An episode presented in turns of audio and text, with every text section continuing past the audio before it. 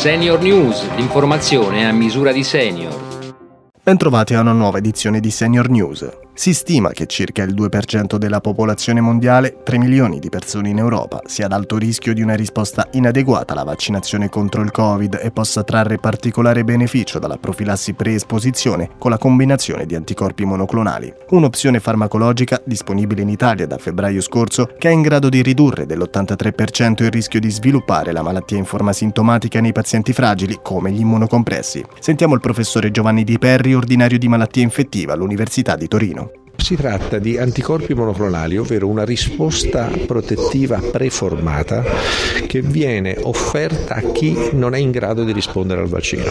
Tutti quei soggetti che per età, l'età è un denominatore troppo spesso presente purtroppo, ma per motivi di neoplasie ematologiche, tumori solidi, trapianto d'organo, sono magari soggetti anche a terapie immunosoppressive quindi si verifica il fatto che loro non rispondono al vaccino non sono protetti contro un'infezione che proprio in questi soggetti può dare manifestazioni più gravi.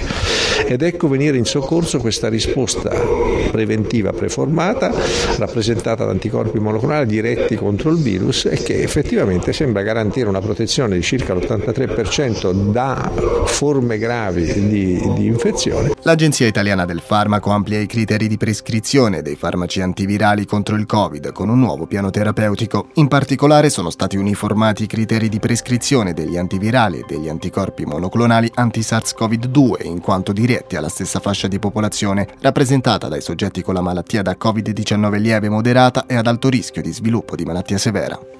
L'età avanzata, la fragilità cutanea connessa all'invecchiamento, l'utilizzo di presidi per la deambulazione assistita e l'incontinenza mettono a rischio la salute della pelle degli anziani, soprattutto quando non sono autosufficienti. Per evitare il rischio di lesioni è fondamentale che caregiver e familiari che li assistono prestino attenzione alla dermoprotezione. Sentiamo Leonardo Celleno, presidente dell'Associazione Italiana di Dermatologia e Cosmetologia.